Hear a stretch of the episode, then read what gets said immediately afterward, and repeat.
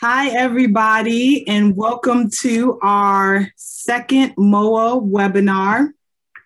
Um, today, we have a fun-filled webinar for you to continue on top of our education that we've started. Um, on behalf of MOA and our commitment to promote and champion diversity, equity, and inclusion in intercollegiate activities and sports, this session, part two, is in challenging challenges facing diversity officers today and focusing on the changes since March of 2020 when the ADID designation was implemented. Full-time positions as well as designees have been created on a number of campuses since that time. Also, we've had requests of longtime diversity officers to begin to do trainings for those that are continuing in this space and those that have been given the ADID designation. This webinar is going to discuss the challenges that are currently being faced by campus diversity officers and the ways in which they can begin to approach them. Now, we have a fun filled panel for you, but first, we would like to do a little bit of housekeeping. We had a, questions that were submitted in advance, but if any questions are to come up throughout, you can feel free to put them in the chat and I'll continue to add those to the previous questions. We may not get to all of them, but we will be able to send follow-ups after. And so important questions that were not able to be addressed, we will do so then. As well, if there's any questions that are more geared towards our upcoming webinar, we'll hold those questions until then. Also, um, we are going to have all the questions that were submitted previously work in that same format, okay? I wanna first introduce our moderator for today, Renee Edwards, who comes to us from Mississippi Valley State University, where she serves as the Senior Associate Athletic Director for Compliance and Student Athlete Affairs, as well as the Senior Woman Administrator she comes to us with a wealth of experience. Edwards currently oversees all the day to day operations of the athletics department, serves as the university liaison to the NCAA, and oversees development of the student athlete academic support services and compliance. She brings a wealth of experience from prior institutions such as South Carolina State University, University of South Carolina, Virginia Tech, University of Iowa, and so on. Okay. I am handing it over to a pro here, people. And she has got two panelists with her that are going to impress. So please tune in later on when you get ready to. If there's any questions, please give them someone to engage with by turning on your cameras if you see fit. And at this point, I will hand it over to our moderator, Renee Edwards. Thank you, Angel, and welcome everyone. I'm excited to be here today. I'm uh, very excited for these two uh, wonderful um, young ladies that I'm working with this afternoon. Uh, first up is going to be Reese Lovelace. Um, she is the Assistant Athletic Director of Student Athlete Development at the University of Maryland and the founder of RBL Theory LLC. Um, brilliant mind for uh, consultations and an effective leader in engaging speakers. Um, Lovelace, you know, has facilitated workshops with athletic industry leaders as well as administrators and students on the topics of identity, race, and sexual um, orientation. She has spoken to a number of regional and national platforms, including the Nike headquarters and Women Leaders in College Sports Convention Association, Applied uh, Sports Psychology, and the National Academic Association of Academic and Student Athlete Development Professionals N4A regional conferences. Um, Lovelace is an alumnus of Old Dominion University, Hampton University, and she currently again, uh, serves as the Assistant Director of Student Athlete Development at the University of Maryland, College Park. Um, next up, we have um, Holly Roepke, who's now recently uh, acquired the position of Senior Associate Athletic Director at Pomona Pitzer uh, Athletic and Physical Education Department out in California. Um, Holly um, serves as the day-to-day operations officer um, there, helping with the decision making of the physical education department for in athletics. She also serves as the liaison uh, for designated Pomona and Pitzer campuses, offices of athletics, and will serve as uh, with specific focus on internal operations, compliance, and student athlete development. Um, previously, Uh, Holly served as Assistant Athletic Director for Diversity, Equity, and Inclusion and Student Success at Grinnell College um, in Iowa. Uh, the athletic um, administrator role was specific focus on diversity, equity, and inclusive excellence through campus collaborations in pursuit of the development of professionals and athlete success. Um, her work has reached across campus in areas such as student health and wellness, academic success, the Council of Diversity and Inclusion, and the President Initiative on Reliance and Well-Being, addressing opportunities and gaps in influence retention. Um, prior to Grinnell, she served as the Director of Media Relations for Southern California Intercollegiate Athletic Conference. She coordinated conference programs and events, administered the League Awards Program, and promoted student athlete development by leading the Student Athlete Advisory Committee. Holly holds a master's degree in kinesiology and sports management from the University of Dakota, South Dakota. Holly graduated from California Lutheran University in Thousand Oaks, California with a bachelor's degree in organizational leadership.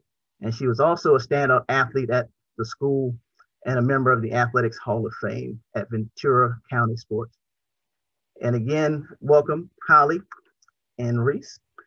Um, to get started, um, both of you have had experience in leading diversity, equity, and inclusion initiatives and programs. Tell us what drives you to the space and why you continue to be leaders in this area. Want me to go first? see, see you directing me. So um, welcome everyone. Thank you for being here. I'm excited to be here and engage in this conversation. Um, what drove me to be in the space of diversity, equity, and inclusion really starts as a, at an early age of watching college basketball and witnessing not a lot of women being represented as coaches. Um, and as my professor from Hampton University will tell you, any paper I submitted was about how do we navigate and increase opportunities for women in sport, not just to be able to play, but also to be able to coach.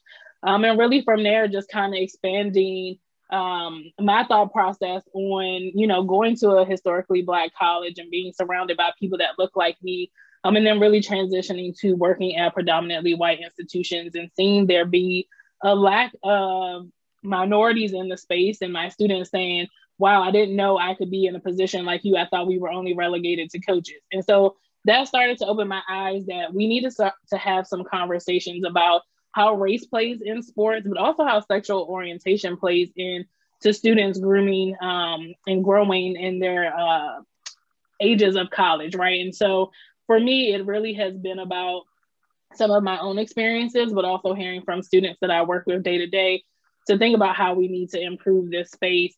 Um, and really, the students are why I continue to be in this space. I think they need to know that when they come to college, we have their best interest in heart. And though we are dealing with a lot of societal issues, um, our students are dealing with that too. And so, how do we recognize and honor those things in this space um, without missing a beat? So, for me, that's why I continue to stay in this space. Yeah, and um, I want to say the same thing. I want to acknowledge everyone that's here and thank everyone um, for leaning into this conversation. Um, I uh, very similar, right? I um, at a very early age, uh, I played soccer in Iowa, which um, it was just an unknown, right? Like it was an unknown sport. I had no idea women played soccer um, until I was much older. Um, it was a space that I felt I could be authentically myself. Um, one of very few spaces, right, within sport as a woman of color, um, a girl of color at the time, right? Um, and so it was just a natural fit. Um, the diversity, equity, inclusion piece really became a space that I essentially ran toward. Um, it, it, felt right. It felt like it, there was a need. Um, it felt to me like the conversation needed to be a little different. Um, we needed to have different conversations in this space. We needed different representation.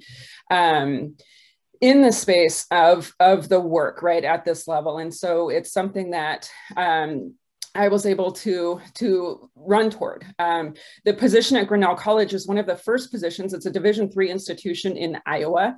Um, it was one of the first institutions in the country that had a diversity, equity, inclusion position within athletics of any division.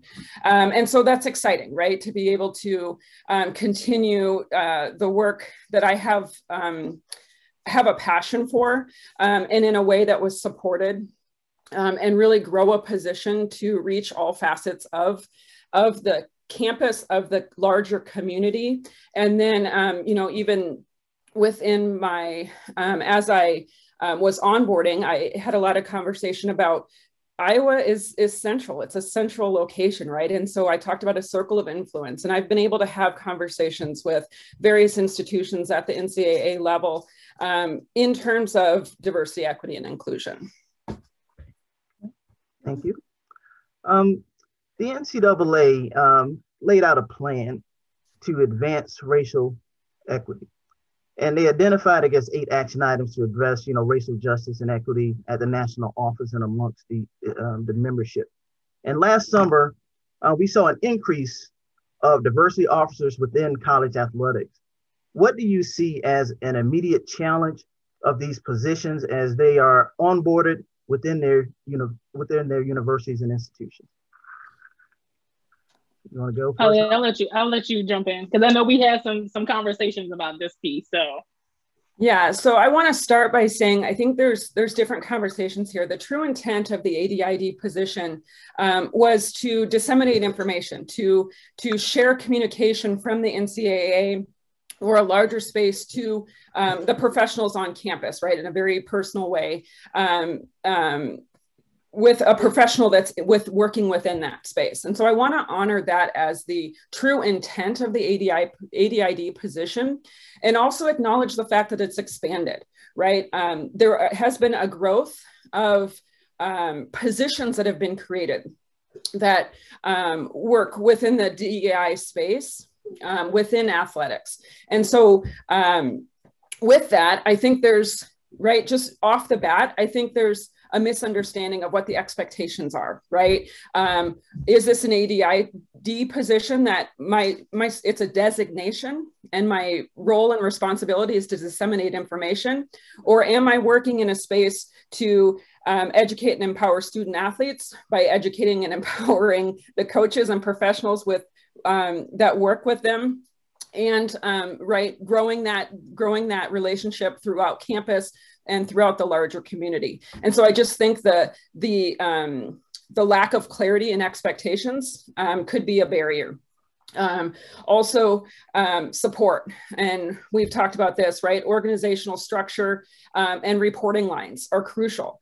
Understanding what this position is and how, what it what it is intended to do, right? Who it is intended to serve and what the purpose is, is crucial in understanding how this position should be um, fit within the organizational structure of the athletic department and the larger institution. Um, if this person is responsible for the words and actions um, of and is going to influence the words and actions of the athletic director, right?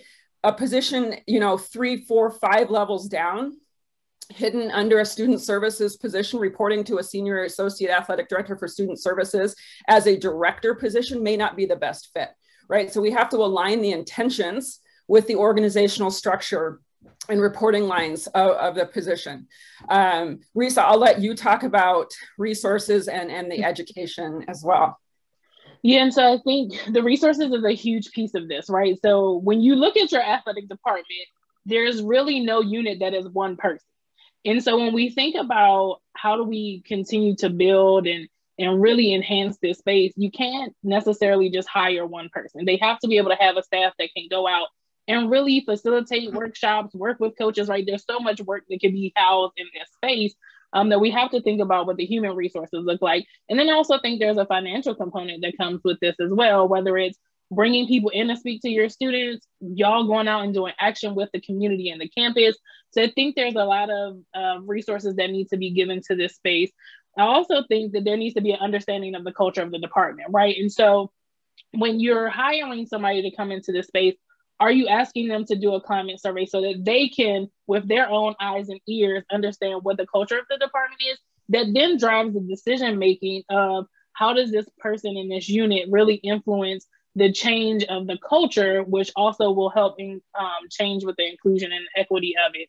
Um, and then the last piece I'll add is if this person is not known to your campus, a challenge for them could be understanding what the, the campus culture is but also the commu- community culture. Um, and how, how do our student athletes fit in, in those spaces? I mean, what may be their challenges overall? Okay. Um, you know, when we were, you know, kind of meeting, you know, on the topic earlier, so that we were going to take like a 1.0 approach, we go like the 5.0, um, and, and kind of deep diving into, you know, some of these areas. And I know you just, you know, talked about, you know, what needs to be done, but how do individuals that say are new to these positions really go in and, and deep dive and have these conversations with the administration to start the conversation and support what they're needing in these roles?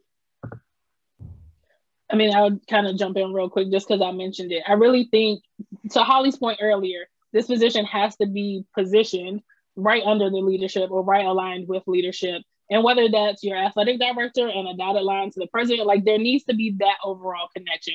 And then secondarily to that is grabbing the campus, because most campuses do a climate survey, but also there needs to be one done within the athletics because you can't really truly transition and transform a space if you don't know what the space is dealing with. Right. And again, we're talking about it coming from multiple lenses. There's a lens with the students, there's a lens with potentially the staff, and then a lens with your coaches. So looking at all of that data and putting together a report and a recommendation and plan for the leadership to come together and say, this is this is what we're dealing with, and here are the actions that we need to take to make this a better space. Um, so those are some of my initial thoughts, but I'll throw it to Holly for anything additional. Yeah, I think um, a concrete example would be great here. I think when I started at Grinnell um, four years ago, we were um, responding to a, a, directive from the president um, to create a policy that was specific to student athletes um, that um, would be punitive in in its outcomes against right several infractions. The issue on a Div- Division three institution, right, is that um, our student athletes are student athletes always, right, but coaches don't have access to these athletes always. Mm-hmm. Um, there is a limited time in which they are c- truly considered to be particip- participants in athletics. The rest of the time, um, two thirds of the year, the school year, they are students first and foremost, as they are the whole year, um, but really have very limited interaction intentionally with their coaches. Mm-hmm. What would happen um, with the, the measures that the president was requesting is if a student and a student athlete were in the same space doing the same thing, they would have completely different outcomes. That's dangerous, right? Now, let's put any identity on that student athlete. And now right? We're looking at the student receiving educational outcomes and the student athlete re- receiving punitive outcomes right? So if i in the spring right? And i'm a fall athlete in the spring i could lose fall participation as an athlete right? Like it just doesn't seem to align. So one of the first things that I, I, I walked into this situation this was a conversation that had been happening within the athletic department for months.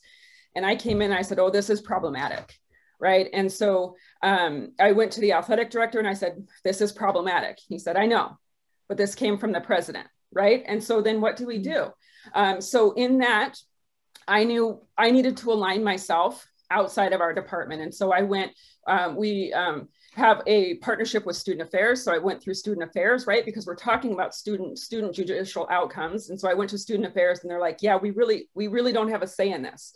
Um, and so I went to the chief diversity officer who reports directly to the president. And I said, here's the situation, right? So this is my first conversation with our chief, diversity officer um, after, after I was hired. And the chief diversity officer obviously understood, right? So what this is saying is that you have to align yourself and be able to work outside of athletics, right? In the greater good for the, the institution and the department. Um, and in doing so, right, I was able to make connections all along the way. I was able to make connections with student affairs. I was able to make connections um, through the office of the chief diversity officer, um, and then had some influence on the president. The chief diversity officer literally walked from our meeting to the office of the president and said, This is not happening. We are not doing this. We are not going to support this. That was the end of the conversation, right? In the meantime, my athletic director had warned me, you know, tread lightly, right? You're brand new here. You're talking about something the president had told us to do, right? And we've been working on for months. And to me, right, the work that has to be done has to be done regardless. And so I often say that, um, you know, if this is going to cost me my job, I am that passionate about it. Um, doing the right thing that it's going to cost me my job. And, and I have students that often say, well, that's coming from a place, place of privilege. Yes, it is. It's also coming from a place of responsibility, right? The responsibility that I have in this role is to do the right thing right? And to make sure that others understand what that is and where it's coming from. And so um, I, it's often in conflict, right, with with um, what people expect. Um, but that's right. It's it's it's really just aligning yourself with with um, people that can support your voice um, in spaces and in ways that you may not necessarily be have access to initially. Thank you, Holly. That that, that is so true. Um, especially, I guess you know, like I said, the administration, you know, the president. Um, Reese, can you talk about how do you get that voice with the coaches and having that, that conversation for them to get buy-in um, in those situations as well?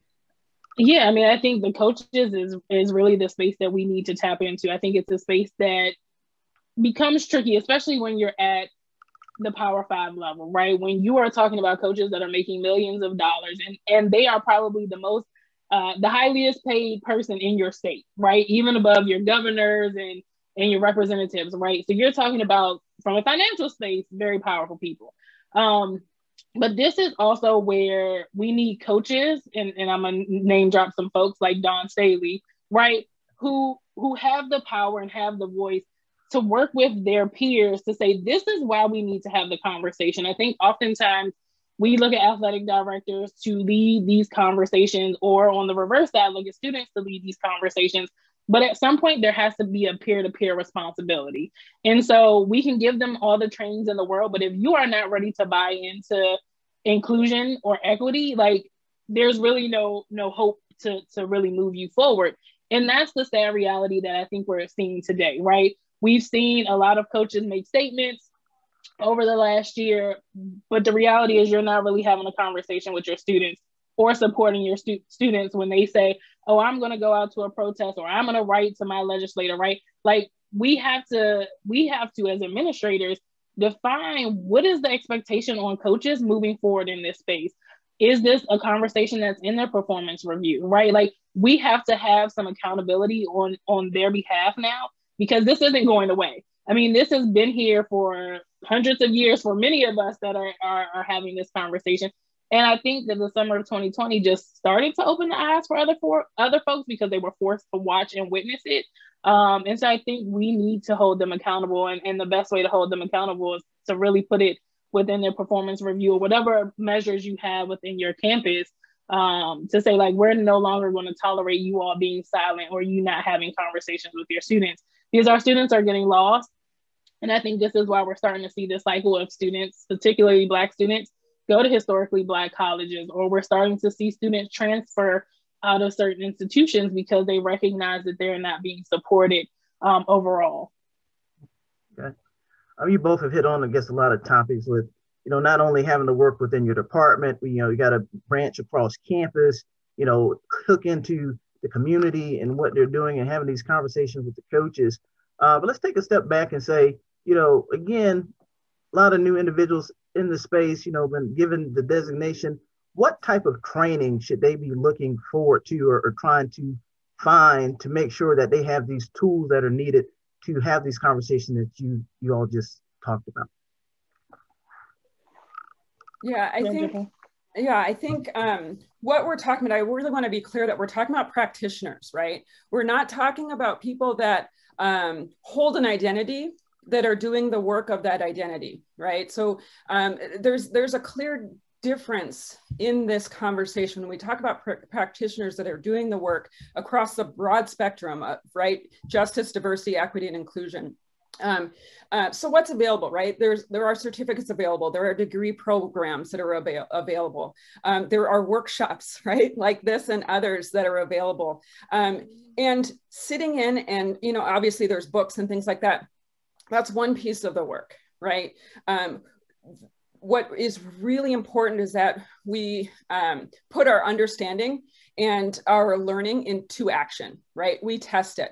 Um, I'm a big fan of using a lab, a science lab as an example, right? We come up with a theory, we have a notion, we have to test it. We have to, we have to use what we've been, what we've been given. Um, and it's important to the spaces that we choose, right? Um, to have conversations in a space like this, to be able to ask questions in a space like this, and not ask questions in spaces which our students are in, right? Because that can do harm. Um, it can do harm when we ask um, and when we want to do the work, we want to test I have a hypothesis or a theory um, in, in space. So we, we really need to be um, intentional about the spaces in which we um, we begin to engage in conversations. Uh, right, the NCAA, the Inclusion Forum, is a great example. Um, the uh, NCAA also has Common Ground, um, which is um, um, conversations about the intersection of religious uh, institutions and uh, the LGBTQ community.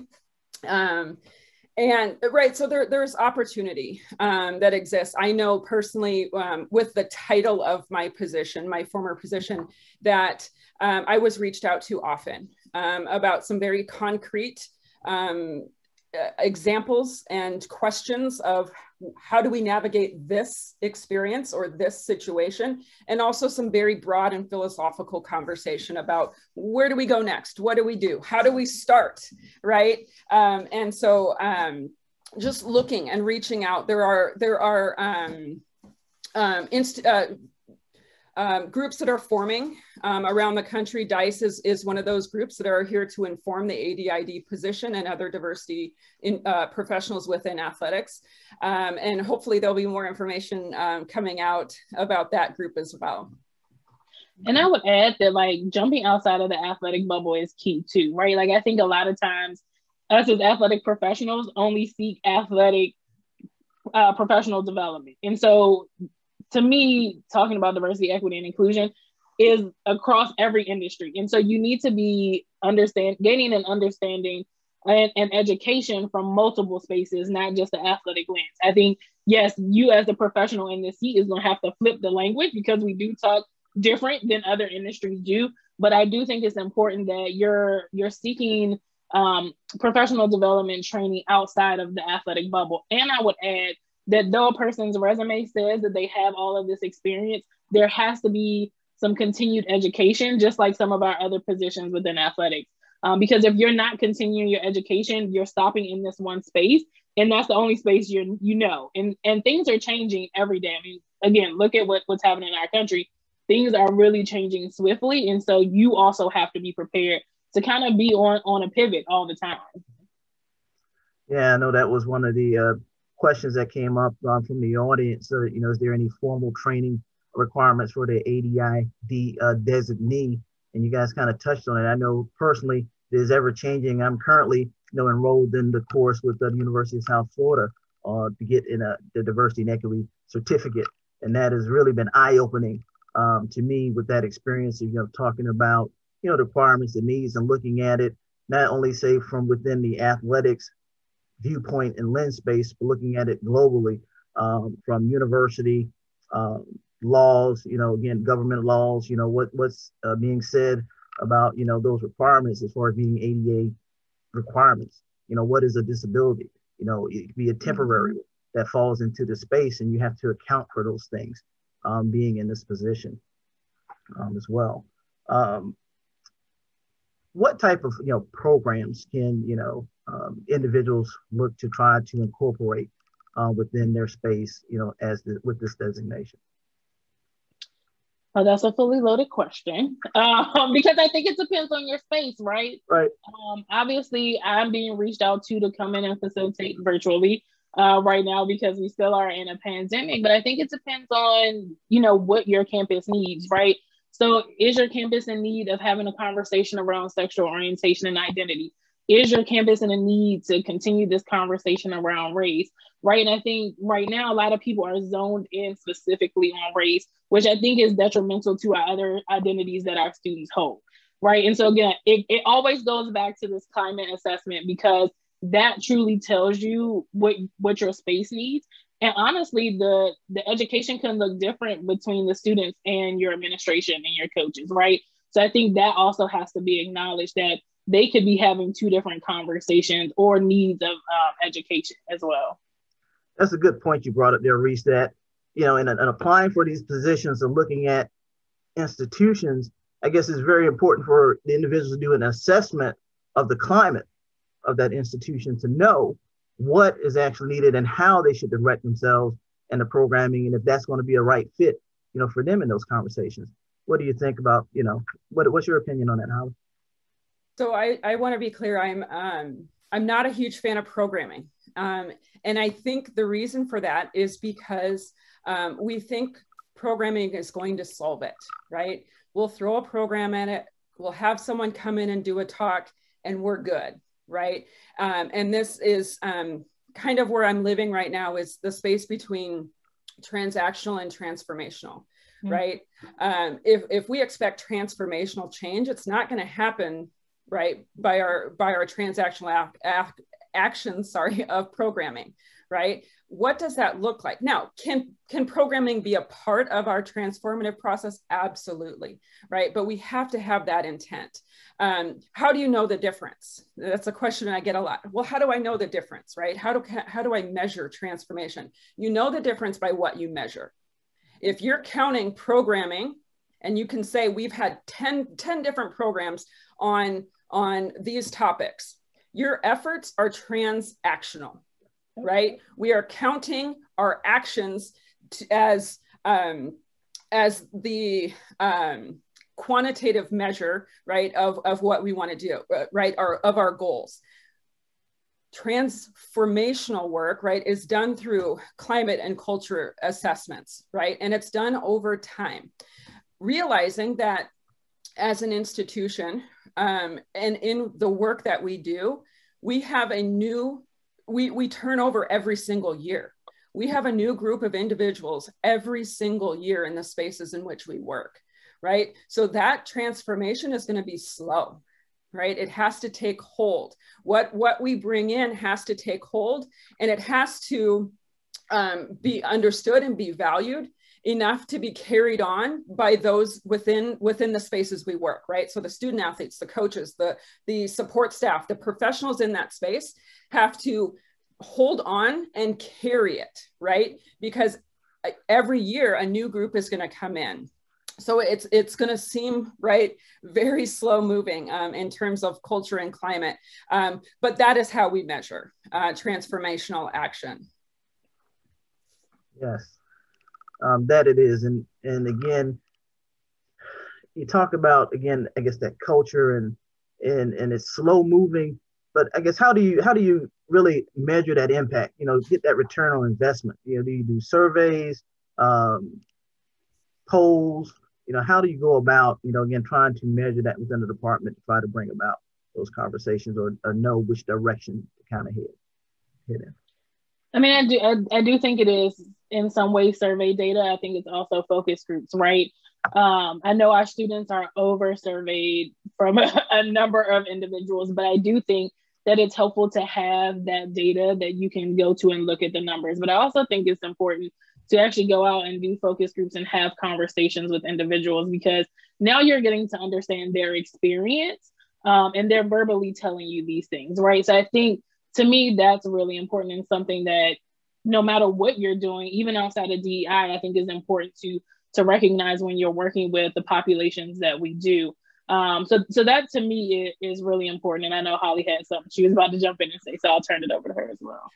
No, I just right. I think I, I always um, I throw the wrench in. Right. I, I want I want everyone to understand too that um, when we do this and when we measure, numbers may not always decrease.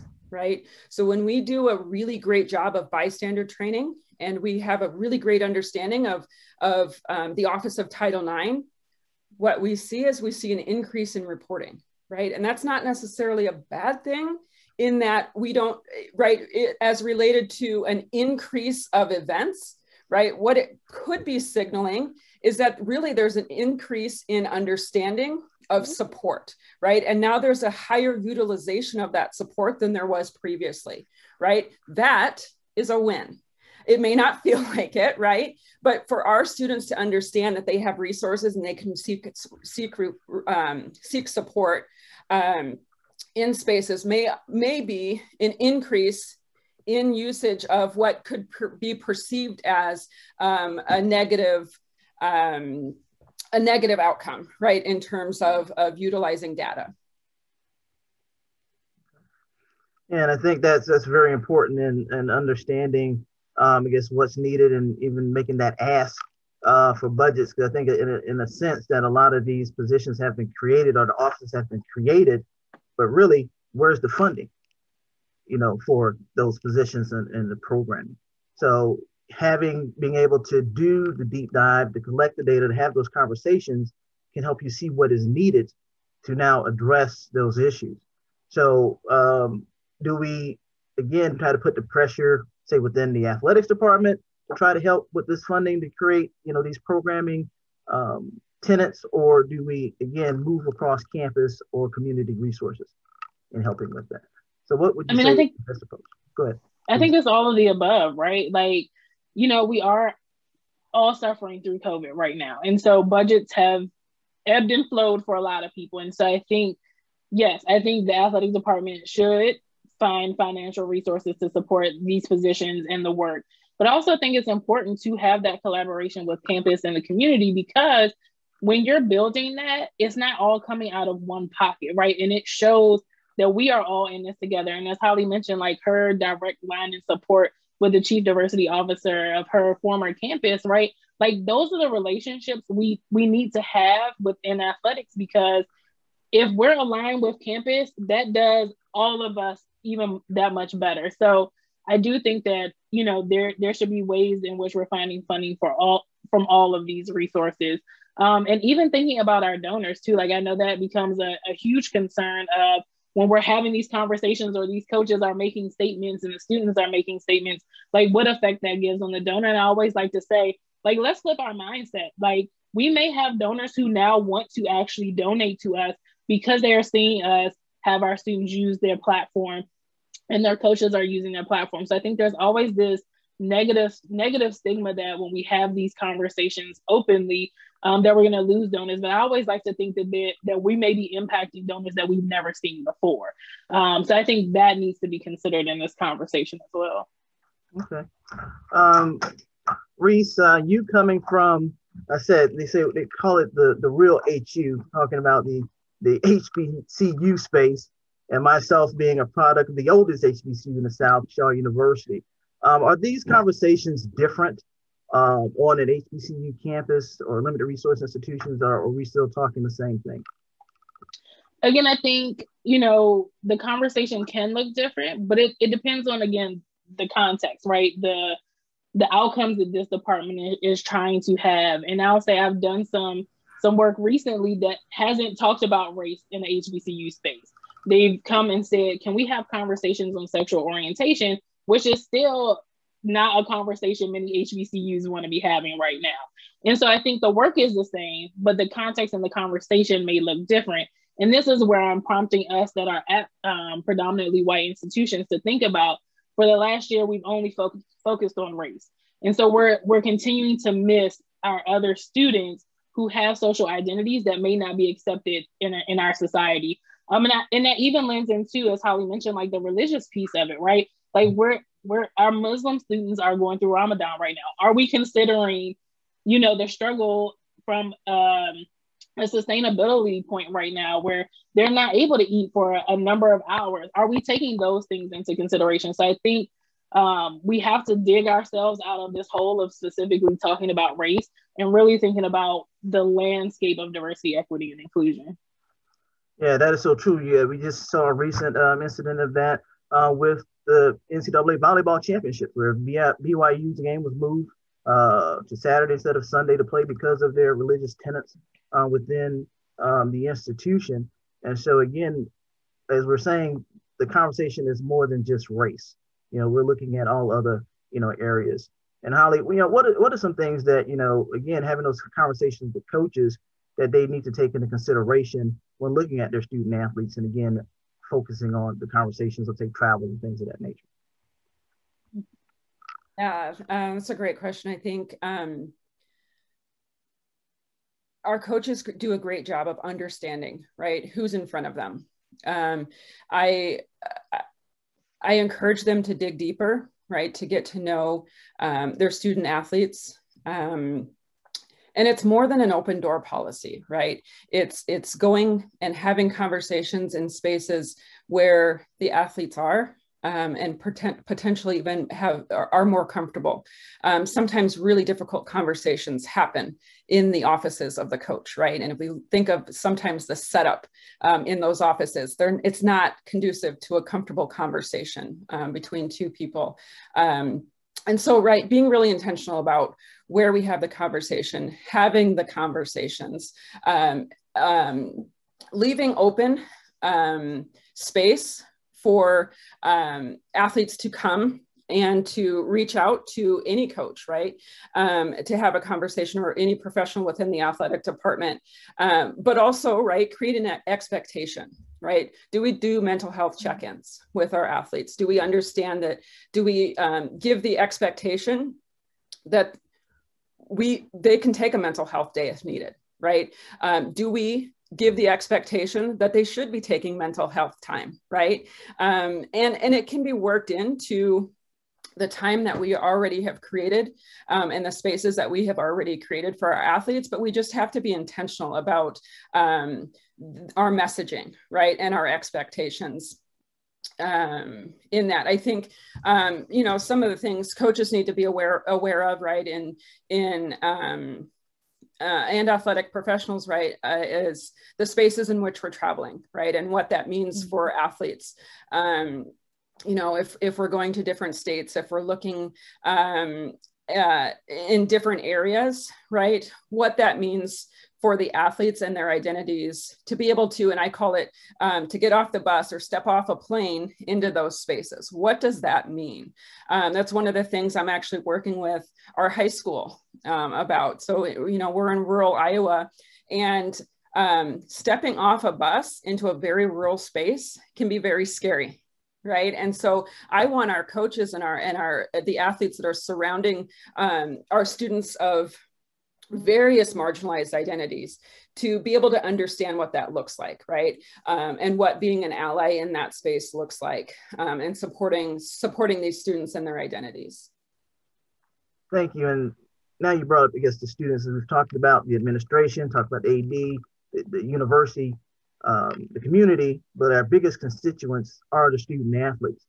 So how do you manage um, you know the lack of uh, student engagement and what stops, um, what steps would you say you would take to encourage the participation? Because you know sometimes it's like pulling teeth to kind of get students involved.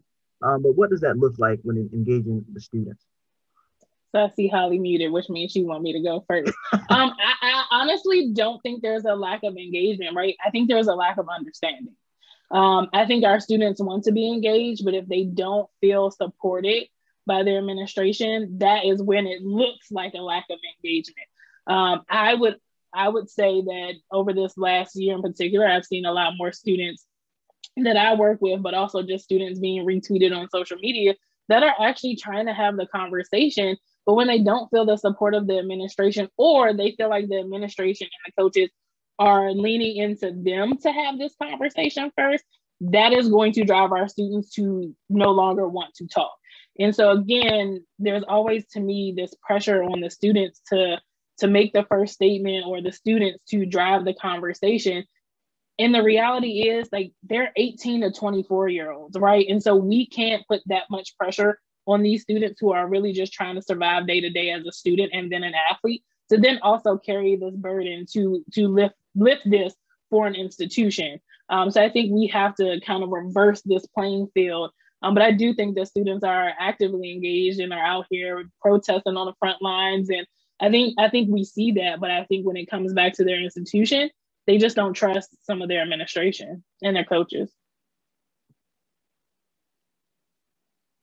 Yeah, I'm gonna, I, actually I'll jump in there, right? And this uh, recently happened, right? And and it's like com- common um, phrase that we're using is the country's so divided, right? And um, there are people on both sides.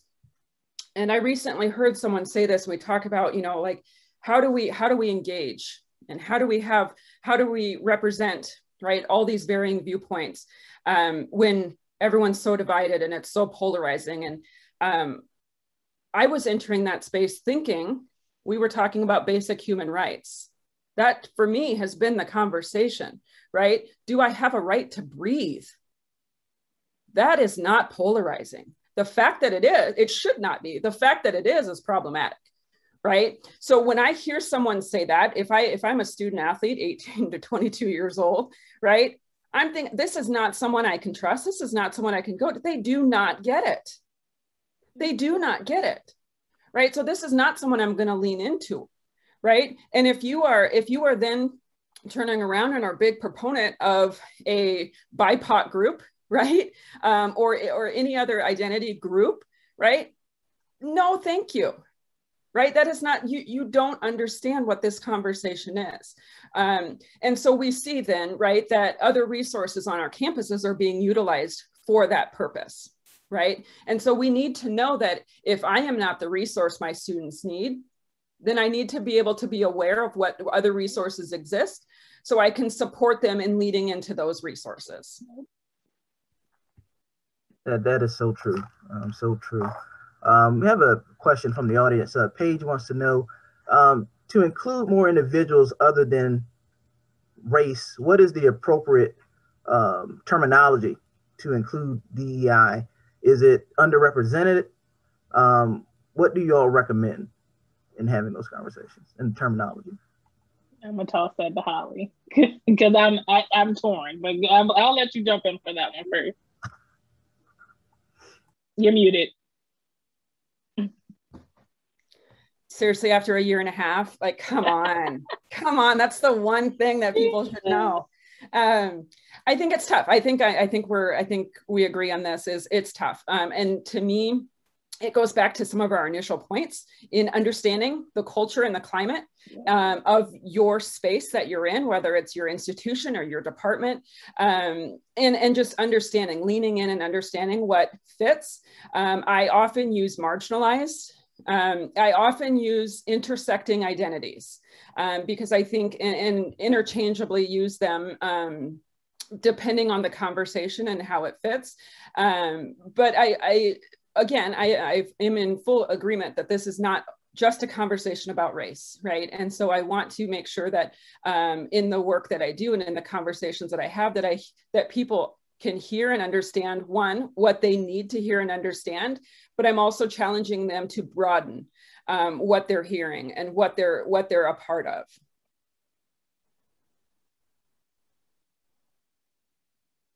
um, we said earlier how you know this designation has come about and you know it's been piling on and a lot of individuals um, had it added to their already full plate um, can you give some advice for balancing the work related to DEI and the actual job responsibilities for those who aren't solely focused on the DEI uh, work?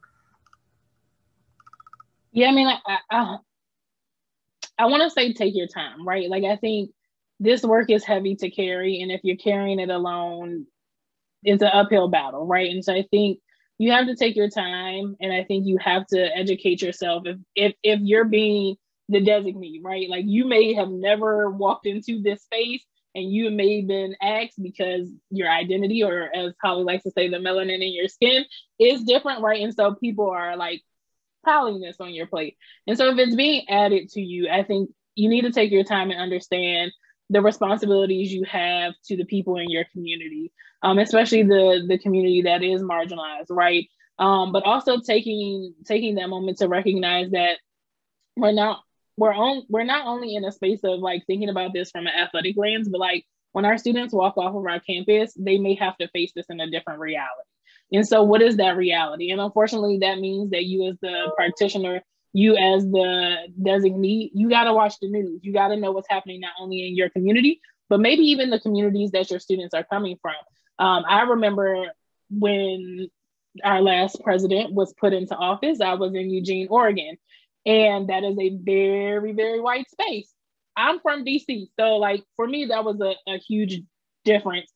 But thinking about what was I going to do to protect my Black students that next day, right? When we had community members riding around campus, if you've ever seen the movie Purge, playing the Purge music, and our students feeling threatened to walk to campus.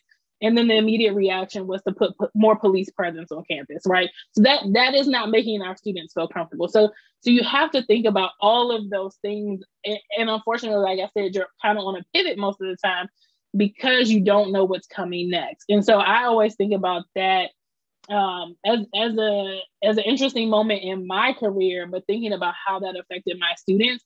And some of them did end up transferring because they didn't want to be in a space like that. Um, so for me, it, it, it's a progression for these professionals to understand the responsibility that they have.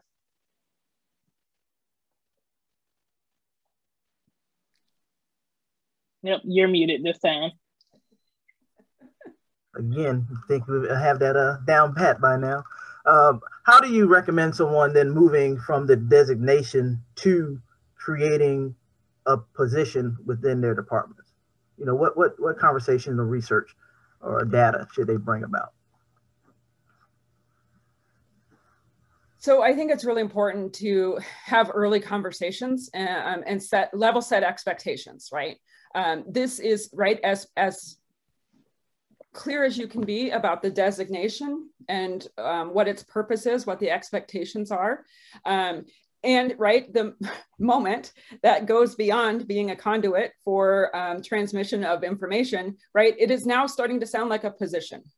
And so um, we need to we need to look at what that is. Um, one of the things I did early on um, for um, our administrators to understand what the time constraints for, for this work is, is I actually kept uh, a timesheet, a time log. It was a digital app um, that, that I kept um, that um, allotted every amount of time in all of the areas. So I'm a, on a division three campus. And so um, my job responsibilities are broad, right? I have I have a long, long, long, long list of responsibilities, right? Um, and I don't work right the depth within those responsibilities because of because there is only so many hours in a day.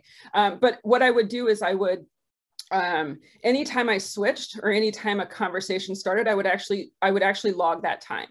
Um, and so we could look back at event management was one of my tasks and it was really high right? It takes a lot of time to do event management. Um, but in terms of what i actually spent time on coaching coaches was the number one area in which I spent time um, during the year and a half that I tracked my time. Um, and that was really shocking, right? What does that mean? What does that look like? What is coaching coaches, right? Um, and so um, it was really empowering um, to be able to have that conversation, um, to look at real data right? Um uh, and what that looked like. And i would do this. I mean my it would be like 10 minutes at a time. If, if i had a conversation with a coach they popped their head in my office it was 10 minutes i would log those 10 minutes.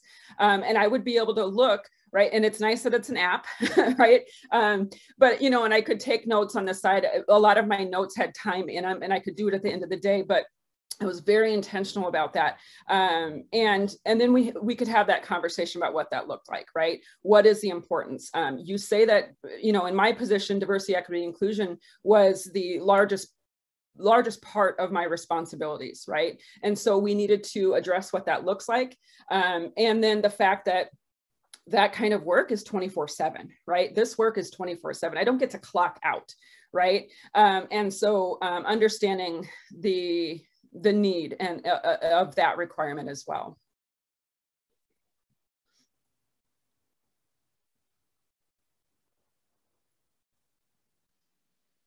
You're, You're muted, muted again.